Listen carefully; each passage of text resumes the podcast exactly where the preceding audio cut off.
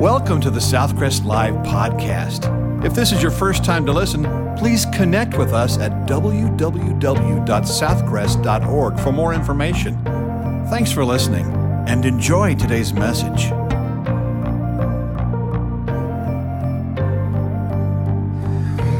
If you have Jesus, you don't need any more because it's not Jesus plus anything, it's just Him. If you have your Bible open to 1 John chapter 2, when we were going last year through the book, taking a, a, a book a week and picking one passage out of it and preaching, in October I preached on these two verses.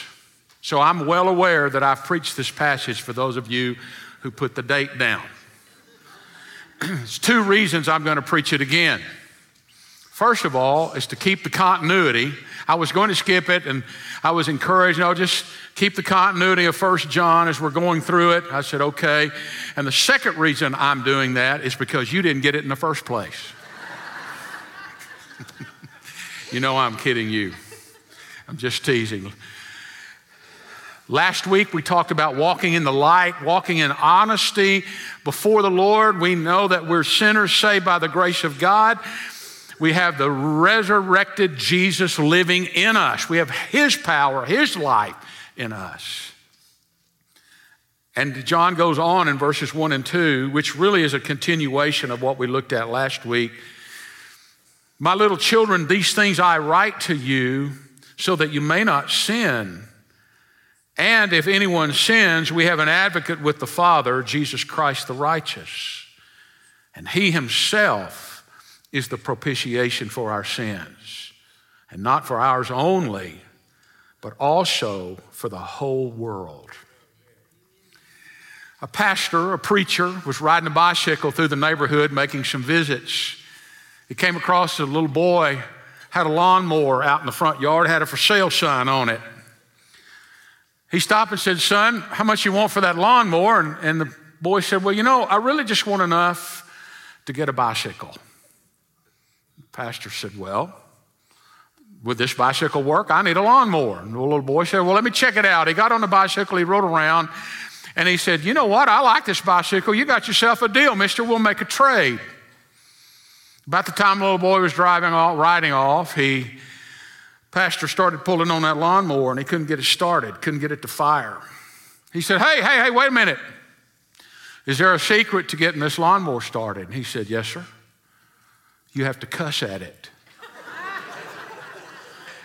Preacher said, I don't cuss. In fact, it's been so long since I quit cussing that I've about forgotten how. He said, Well, you keep pulling on that mower, it'll come back to you.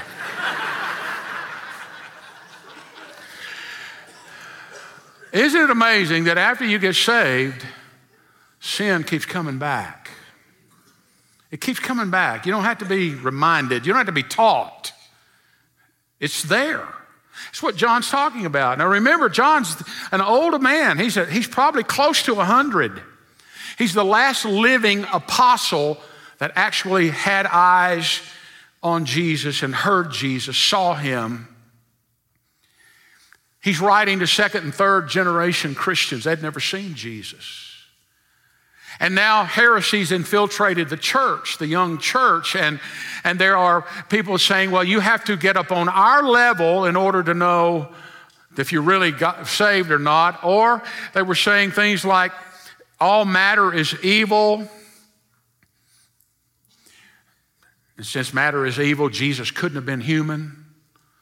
He may have looked human, but he really wasn't completely human. He didn't leave tracks in the sand when you walked beside him. And because all matter is evil, you can live like you want. It doesn't matter what you do. You, you know what? It, only the Spirit is good, so you can live in any way that you want to. If it feels good, go after it. And so this, the reason that John is writing them, he's saying that, listen, when you, you need to understand that your sin was forgiven. And I want you to notice the difference between sin and sins, plural. John, when he saw Jesus, said, Behold, the Lamb of God that takes away the sin of the world, all sin. And when you come to know Jesus as your Savior, the sin problem is dealt with. Your sin for all eternity has been forgiven. Amen. But then in 1 John 1 9, it says, If we confess our sins, plural, it's still around, it still comes around. You need to remember the difference between relationship and fellowship. We have a relationship with God that's forever. We have fellowship that has a dynamic to it. But when he's writing to these Christians, they are being told you don't have to really take sin that serious because, after all, you've been forgiven of your sin. So don't worry about what you do now. Or the heretics were saying, because all matter is evil, it doesn't matter how you live. And John said, no.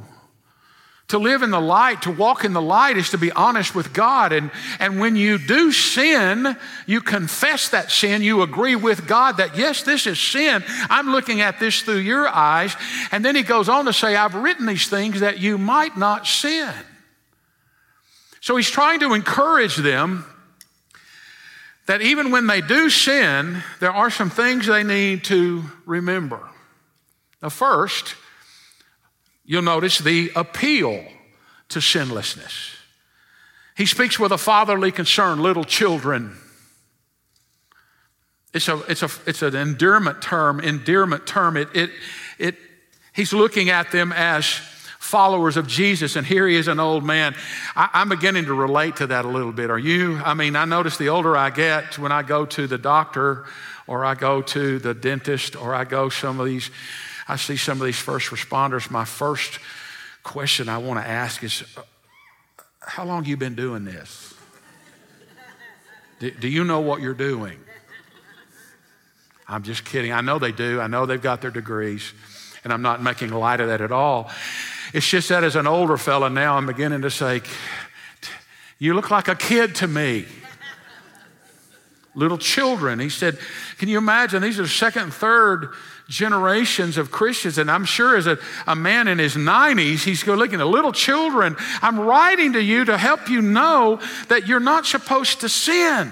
Don't let them tell you that sin is no big deal, because it still is a big deal to God. God has not changed His holiness. And I'm letting you know that just because they tell you that you can live like you want, that you're under the grace or of God, or that your, your, your body is evil, it doesn't matter. He said, I'm telling you, that's not true. It'd be nice if we could achieve sinless perfection here on the earth, but I'm going to tell you that's not going to happen. There are some who claim they don't have any sin anymore, that they're totally sanctified. Well, that's not true. C.S. Lewis was asked why many Christians seem less than perfect. He said, You should have seen them before they got saved. well, that'd be a testimony for all of us.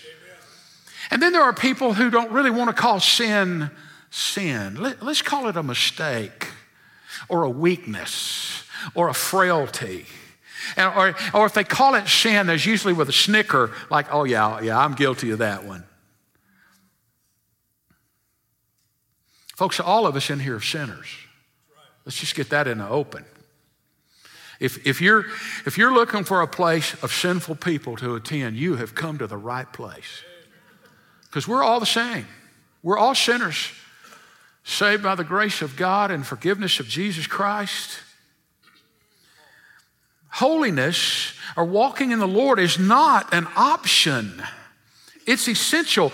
It, you don't get saved and then later on in your life say, Well, I'm going to start living like a believer. No, you need to understand that sure, your sin was paid for on the cross, but you have the resurrected Jesus living in you. His Spirit is the power of God, the power of the resurrected Jesus lives in you. Jesus didn't save you from your sin and say, now good luck, you live like you want. He said, no, my spirit, the Parakletos, the Paraclete, the Holy Spirit is going to come and live in you. Holiness is such an important matter. And people need to take seriously their life in the Lord, but then Satan comes in and he, he messes it up. The first thing he's going to do, he's going to bring legalism into the picture. And so man makes a bunch of rules. Don't do this, don't do this, don't do this. You better do this. You better do this on a certain day. You better do this in a certain way, and so forth. And so we start checking off our lists. I can remember when I was a kid, we had uh, offering envelopes. I still think we've got them, but, but there were certain things you checked off. Everything. And they weren't bad. But just because I could check them off didn't mean I was walking with Jesus. We have a lot of legalism, a lot of ritual. Jesus even hit the Pharisees between the eyes, figuratively speaking. In Mark 7 6, when he said, Rightly did Isaiah prophesy of you hypocrites, as it is written, This people honor me with their lips, but their heart is far from me, and in vain do they worship me, teaching as doctrines the precepts of men neglecting the commandment of God, you hold to the tradition of men. I don't watch a lot of television, and usually Laura and I record a few shows that we like, and we watch it when we want to, and then we can fast forward through the commercials. So you can watch an hour show in about 40 minutes. The other night I was there, she was in the other room, I was flipping through channels, I came across a religious service. I used to watch more certain television channels, and I don't want to be ugly about it, but I had to quit doing that because my blood pressure got up too high. But this wasn't that channel. There was a bunch of those health and wealth guys that always made my blood pressure go up. I wanted to go. Anyway, I got on this other one, and it was a, it was a religious service. I'll not name the, the group, but it was basically ritual reading, people would read. And I, I, I, looked at it and I looked around there and they looked like none of this meant anything to them. They're just going through the motions. That's legalism. Don't go through the motions. We have a relationship with God. Paul commented about it in Colossians 2, and he said, These things indeed have an appearance of wisdom and self imposed religion, false humility, and neglect of the body, but are of no value against the indulgence of the flesh. Most of the time, people who are legalists are, are mad most of the time. You ever notice that? They're just mad. You're not doing this and you're not doing that and you're going to hell and you're not doing that. That ought to awaken some of you up. well, then on the flip side of that, you've got those who say, you know, I've been under legalism so long and I found out about the grace of God. Now I can live like I want. After all, I'm saved by grace. So God's laws concerning morality don't really matter anymore. And henceforth, you have a lot of Christians who are living in direct violation of what God said for marriage, example, or not getting married. And, and they don't think anything about it. And they don't worry about it. And, and it, if it's a direct violation of God's word, I'm not talking about a man made law, I'm talking about what God said. They don't worry about it. Called licentiousness. Well, they're not the opposite. Basically, they're the same side, or, or they're uh, two sides of the same coin because they both have to approach through the outward look and the, uh, our own flesh. Some people, kind of like the battered old man who got up one night during a revival meeting, he said, Brothers and sisters, you know, I ain't been what I ought to been. I've stolen hogs, told lies, got drunk, always getting in fights, shooting dice, playing poker. I've cussed and swore, but I thank the Lord there's one thing I ain't never done. I ain't never lost my religion. well, that's all it is, is religion. So John is combating this. He's saying, listen, we have fellowship with God. You go back to chapter one, he said, we have fellowship with God and with one another.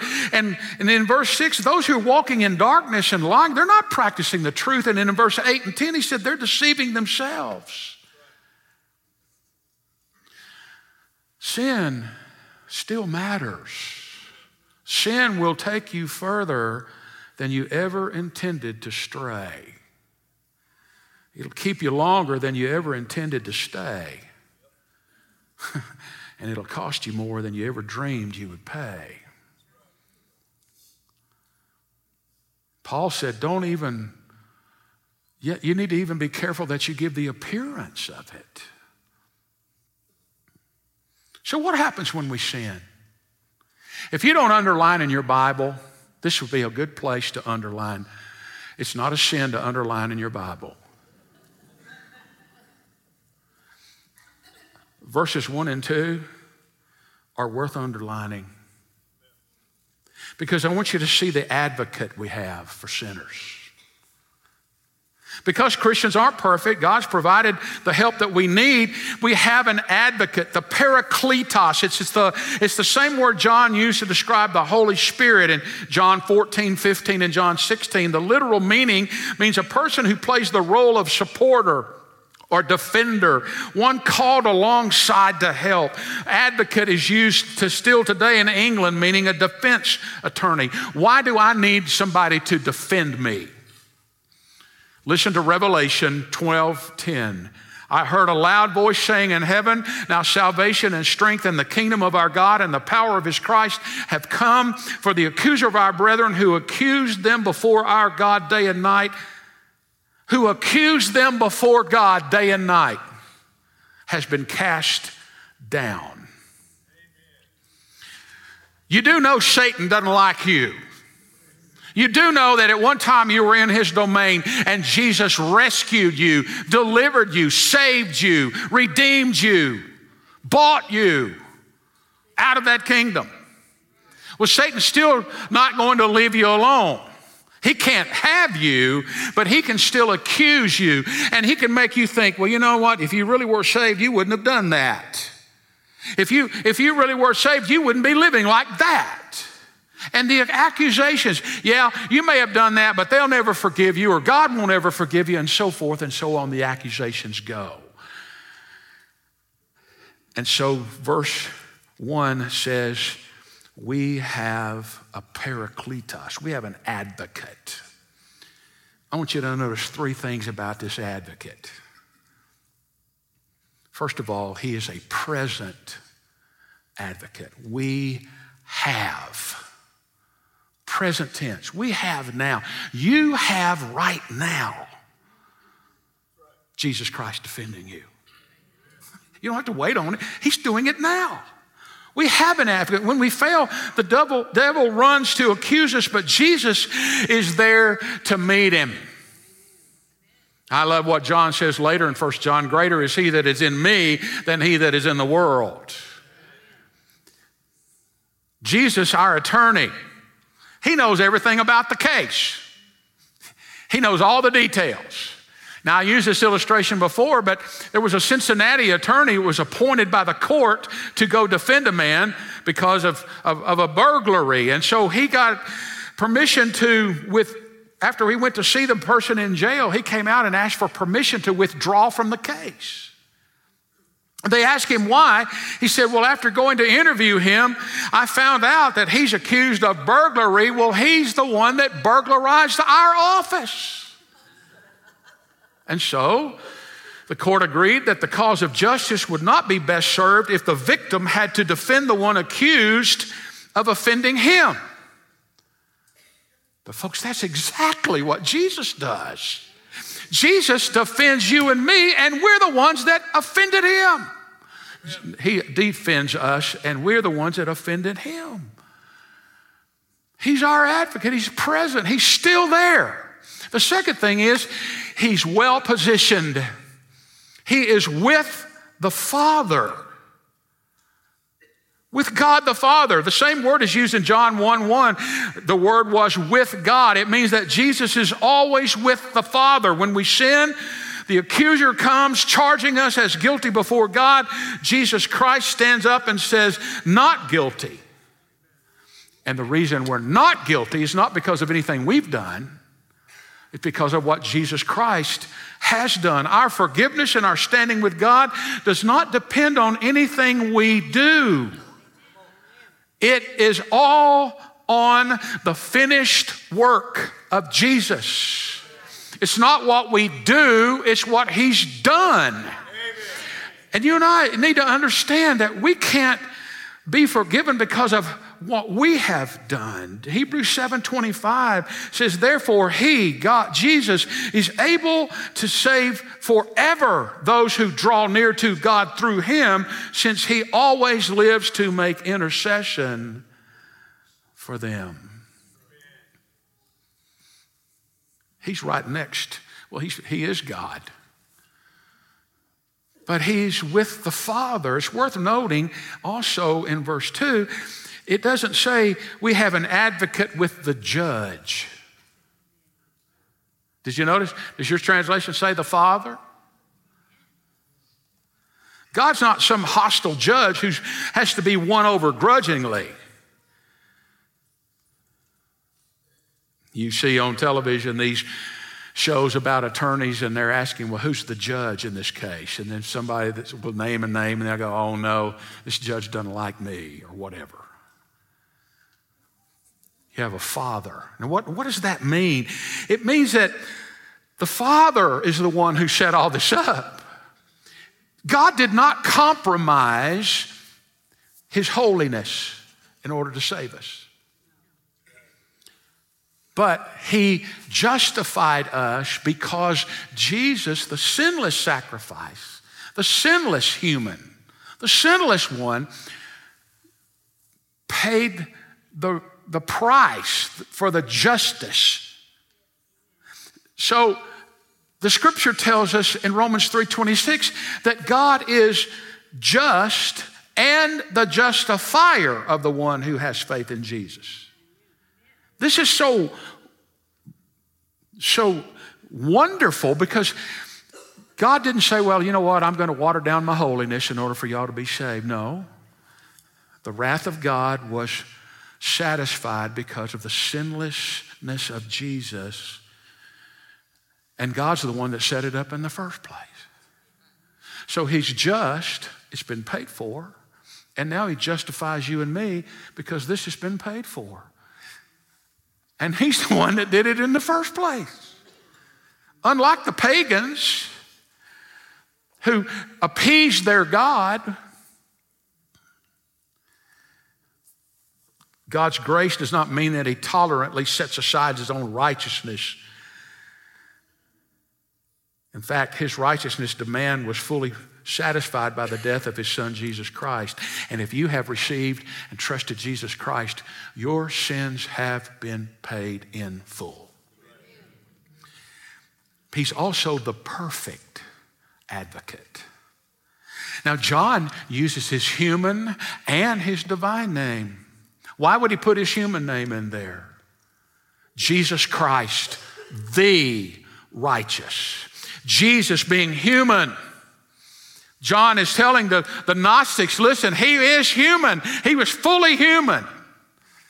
In fact, there's two things, those names mean two things. First of all, he is the human Savior, Jesus. We needed a human Savior. People today try to justify themselves, don't they? Hey, hey, hey, I, I was born, I was born in the preacher's home. I went to church a lot more than a regular church person did. After all, you know, we, we lived, we pretty much lived in the church. So I already had extra credit before I got saved. That'd be real easy for me to say. That is not true. But, but we try to justify ourselves. Well, the reason I'm this way is because of my parents, or the reason I'm this way is because if somebody did this to me, I'm really not that bad of a person. I was born this way, and so forth. We try to justify ourselves. We don't ever call it sin. But can you imagine standing before God? And God, I'm this way because you made me this way. No. No, you were born into sin. I came to save you. And so what did what did Jesus do? Jesus took on flesh. We just celebrated that. John's telling all those Gnostic crazies, I call them the Gnostic nuts. He's telling all them Jesus really is human. Jesus Christ, the righteous. If Jesus hadn't come and lived a sinless life, you and I would still be lost in our sins trying to justify ourselves. We couldn't do it. But he's also the heavenly sacrifice. Christ, we needed a divine Savior. Jesus had to be a lamb unblemished and spotless, 1 Peter 1.19. 2 Peter 5, excuse me, 2 Corinthians 5:21 says he made him who knew no sin to be sin on our behalf so that we might become the righteousness of God in him. Jesus lived a sinless life, the God man. He is the only mediator between God and man because he can take the hand of man and he can take the hand of God. And we can be brought together because he paid it all.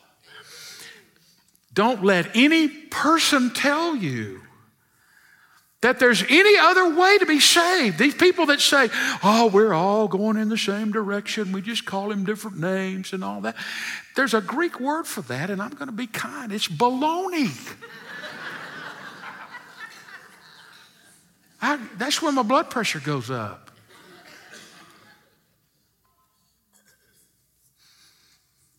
Notice the atonement for sin in verse 2. He is the propitiation for our sins. Now, the word hilasmos, H I L A S M O S, means to cover, to put under the blood. It referred to the Day of Atonement in the Old Testament when the high priest sprinkled the blood on the, of an animal sacrifice on the mercy seat. It was a propitiatory sacrifice, a sacrifice that covered the broken law. Now God deals with believers based on blood, but it's not the blood of animals, it's the blood, the sinless blood of Jesus Christ, who paid it once and for all. Now, the word that John used here, he also used in chapter 4, verse 10. It says, In this is love, not that we love God, but that he loved us and sent his son to be the propitiation for our sins. That word was used also by the pagans. You see, the pagans had gods that they tried to appease. They tried to, they knew that that God was mad at them, and so they would do things to try to make them not mad at them anymore, as a way to put it, but, or to appease them. And sometimes they would do sacrifices and all kinds of weird stuff. And because of that, a lot of translators, some translators, in some translators of Scripture, don't like that word propitiation, so they use the word expiation because they think that propitiation is not in keeping with the character of a loving God, that God is not an angry God that had to uh, be appeased. But, folks, it was God's idea chapter 4, verse 10, it says, In this is love, not that we love God, but that He loved us and sent His Son to be the propitiation for our sins. The difference between the pagans and the biblical concept is that in the Bible, it's never man that takes the initiative to placate God or to appease God. Rather, God took the initiative. God loved us. He took the initiative to satisfy His own wrath so that his love may now be shown to the guilty sinner. John Stott puts it this way a propitiation is an appeasement of the wrath of God by the love of God through the gift of God.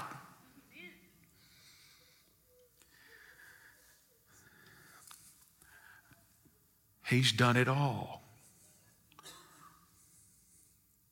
You don't have to do anything else to be forgiven of your sin. He's done it all. And I also want you to notice the availability of salvation, not for ours only, but also for the whole world. Now, the heretics who claimed that the knowledge of salvation was exclusive and secret, John throws the door open to the entire world. The world in general. You can't use this verse to say that everybody on earth is going to be saved. Think of it this way the deposit's been made for the whole world, but not everyone is going to draw out of that salvation. Can God save everybody? Yeah. Is He going to? No. Only those who place their faith and trust in Jesus Christ alone. It's universal in provision, but that doesn't equate to universal in application. It's provided for everybody, but not everyone is going to apply it. The provision made on one's behalf still requires faith, trust. Without faith, it's impossible to please God, Hebrews 11 tells us. So when you place your trust, you trust, your trust, your trust. That's how you're saved. Don't let anybody tell you that sprinkling you as a baby saved you. Didn't. Baptism doesn't save you. Don't, don't try to convince me. Don't write me any letters. If you're watching this online, don't write me any letters. You'll never convince me.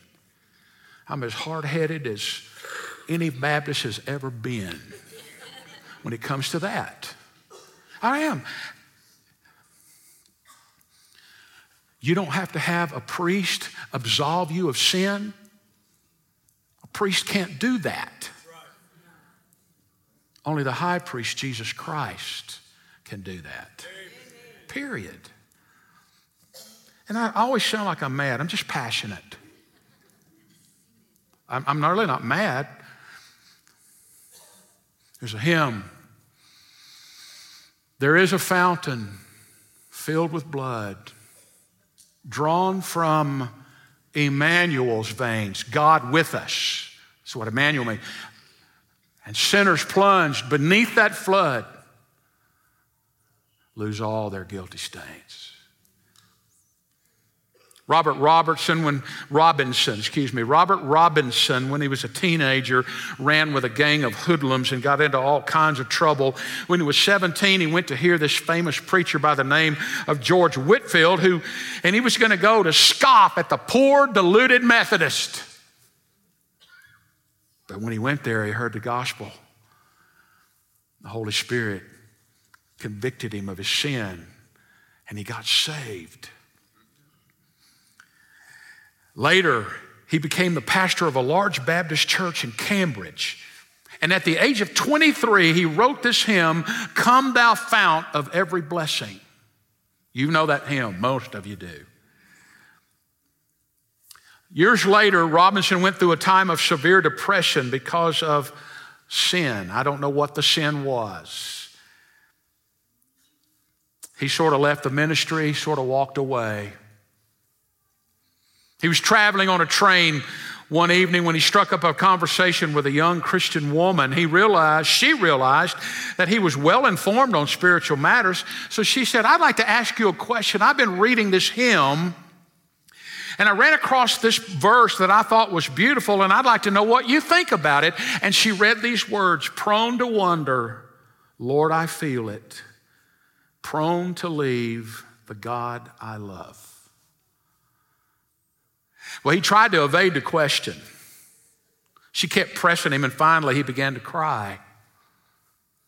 He said, Lady, I'm the man who wrote that hymn many years ago. I'd do anything to experience again the joy I knew then. She was surprised to find out he had written the hymn, and she assured him that the same streams of mercy in that hymn still flowed. He had written the third verse. It said, Oh, to grace, how great a debtor daily I'm constrained to be. Let thy goodness like a fetter bind my wandering heart to thee. And Robinson's own hymn was used to turn his wandering heart back to the Lord. Prone to wonder, Lord, I feel it. Isn't it amazing how even after we follow Jesus, the flesh still wants to rebel? The Holy Spirit in us can give us the power, and we have the power. You have the resurrected Jesus living in you. We talk about what the cross has done and, and then the forgiveness of sin, but don't stop right there. You have the power of Jesus in you. Living, the living Savior. I serve a risen Savior. He's in the world today. How do I know He's alive? Because He lives in me. But maybe you've wondered. I got some great news for you. Instead of hiding over here in the shadows, running from God, chapter 1 says, Why don't you walk in the light? Be honest with God. Believe it or not, He already knows. He knows what you're doing over here. So you walk out in the light and you agree with Him about your sin, confess it. Lord, I, I look at this and I know this is sin. I've tried to justify it every imaginable way, but I know that it's sin. He said, I've already forgiven it, and I'm going to keep forgiving it. Just have fellowship with me and fellowship with one another. You've already been cleansed by the blood of Jesus Christ. Folks, we've made walking in the Lord difficult. We need to, we need to take off all the shackles. Yeah, God says there's some things we do and we don't do. I mean, you have children, you've done the same thing with them. Did you do that to be mean? Did you do that to make them burdened? No, you did it to keep them alive. Your kids come into the world, and it's our job just to keep them from killing themselves. Well, the Lord said, I've got some limitations on you for your own good. But we want something that's measurable. I want to be able to check off a list. After all, you know, people, it's, it's just easier. If I make a list, I've, I've done that, and I've done that, and I've done that, and I've done that, and I've done that. And that gets old. to walk in the light is to realize who you are in Jesus and realize that God loves you to the uttermost. And you're his child. And you have the freedom to enjoy. Jesus said, I've come to give you life abundantly. So I don't have to walk in fear Y'all walk like this? Y'all came in today, did y'all walk like this? No. The Lord says you can, you can just walk in me. Just enjoy life in me.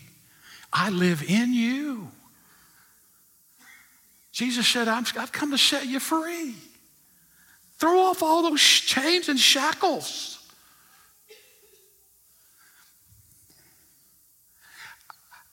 I don't know what the word for chill out Greek word is, but that's got to be one. It's not a license to sin. It doesn't mean you go out here and do what you want. Holy Spirit gives you a joy and a peace and can help you walk in Him. But I'm going to tell you, you can be a professional church goer just like I was for so many years and not know Jesus. I'm a recovering Pharisee. I know all the rules and regulations. And yeah, I want to walk in the light. I want to walk in faith. I want to look like a child of God. And I'm still growing. So are you. But I want to enjoy the trip too. And I want to realize, you know what? I've, I've grown up all my life trying to be all things to all people because I've been under a microscope most of my life and I don't want to disappoint anybody. And, you know, but you know what? I, I just want to be me. I want to live in the Lord and I want to live in freedom in the Lord and not, I may not be what you think a pastor ought to be. I don't think I'm what a pastor ought to be. But I do know I want to walk in the light. And when I sin, Jesus says, Leave him alone. He belongs to me. It's paid. That's who we are in Christ. If you don't know Jesus, if you don't know Jesus, you have no hope. Trust me on this. Don't take my word for it. Look at God's word. So don't say, well, I go to this church and we do this and we're the only ones going. You're going to be surprised. Well, I'm going to be there too. If you make it. See, I've told you, I'm just as carnal as you sometimes. You thought it too. If you don't know Jesus, give your life to Him today. Trust Him. Would you bow your heads with me?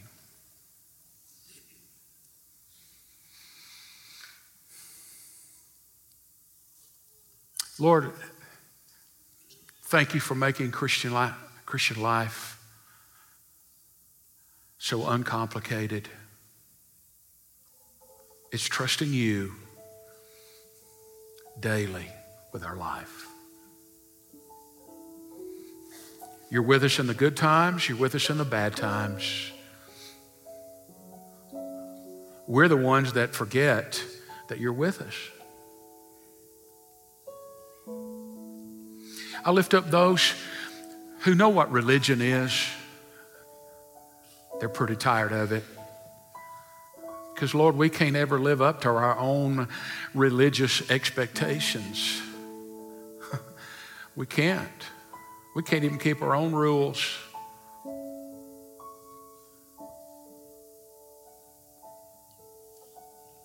I pray for those that need Jesus right now as their Savior.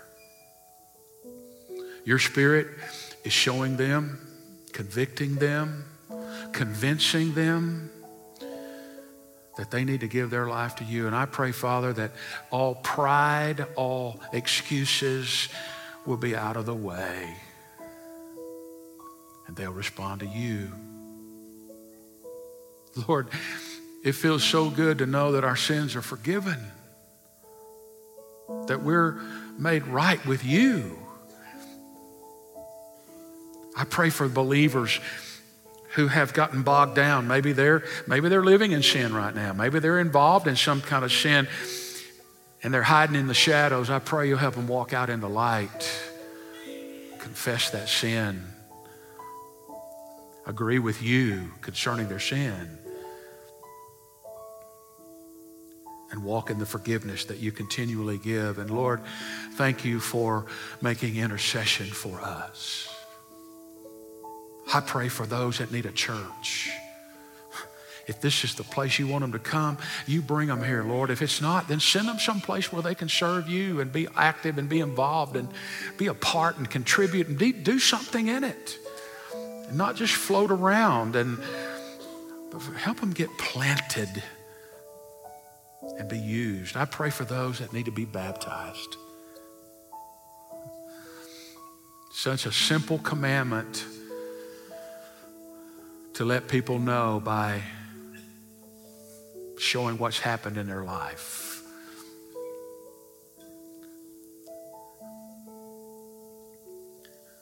There are pastors at the front standing here to pray with you. Maybe you need to give your life to Christ. We'll sit down with you and, and, and show you how you can commit your life to Jesus. There's no hidden agenda here. Maybe you want to join Southcrest. We can do that. Maybe you need to be baptized. We can arrange that. Maybe there's just something on your heart. You need somebody to pray for you for a couple of minutes. Would you quietly stand? Thank you for listening to today's message. If you would like more information, to make a commitment, or to request prayer, please text the word podcast to 555 888. You can also connect with us on our Southcrest app or our website for complete worship services or to plan to visit us in person. Thanks again for listening.